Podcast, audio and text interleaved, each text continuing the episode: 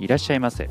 伝わるカフェマスターのヨッシーです。この番組は読書で得た知識をやってみる考えてみるそしてあなたと共有する番組です。今日も草薙龍春さんのこれも修行のうちを紹介していきます。やる気のもと。はい。皆さんやる気のことを今日はお話ししていきたいと思います。まずやる気今現時点でどうですか？ありますか、まあ、何に対するやる気やということなんですけども、まあ、仕事に対するやる気遊びに対するやる気勉強に対するやる気、えー、ねいろいろあると思いますが、まあ、そのやる気をねどうやったらこう出せるかあやる気を持てるかというところを今日は紹介していきます。5つありますのでねそれぞれ紹介していきます。やっていきましょう。1つ目欲求妄想を上手に。上手に生かすと。そうして人生の快喜びを増やすこと、うん。まあ、妄想ですね。欲求こうなりたいとかね、えー、ああなりたい、えー、そういうことを上手にこう自分の中でね、えー、使っていくと。結構ね妄想とかねそういうのってすごく意味があるんだなと。欲求もねそうですよね、えー、やる気、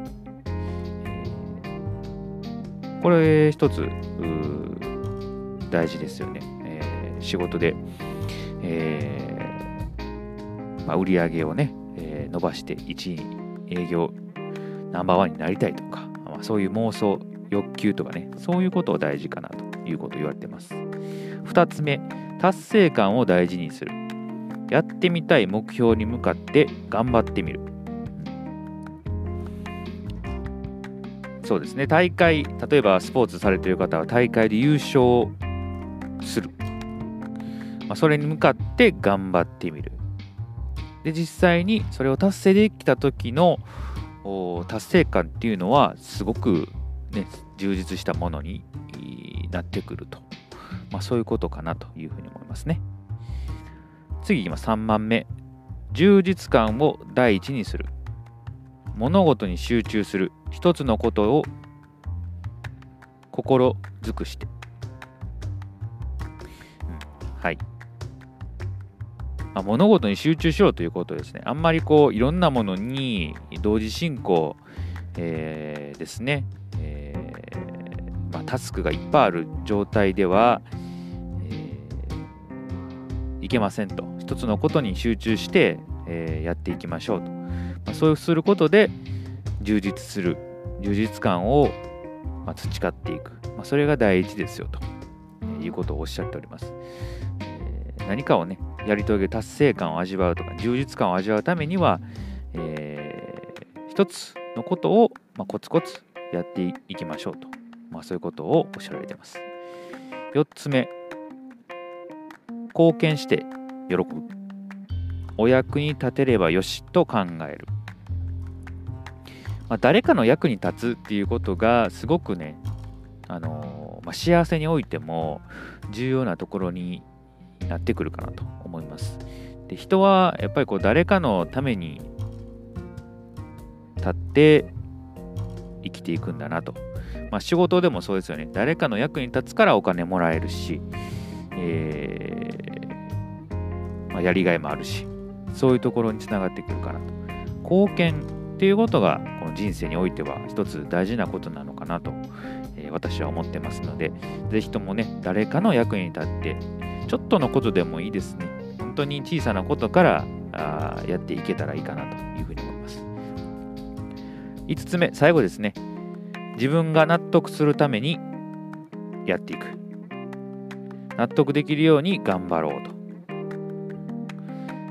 まあ、最終的にやっぱりこう自分がね納得できることをねやっていきたい。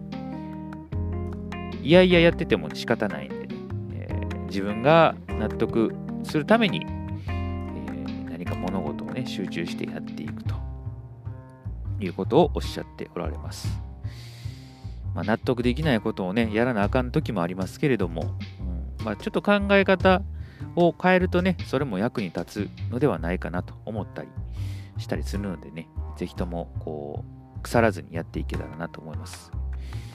今日5つ紹介いたしましたやる気のもと。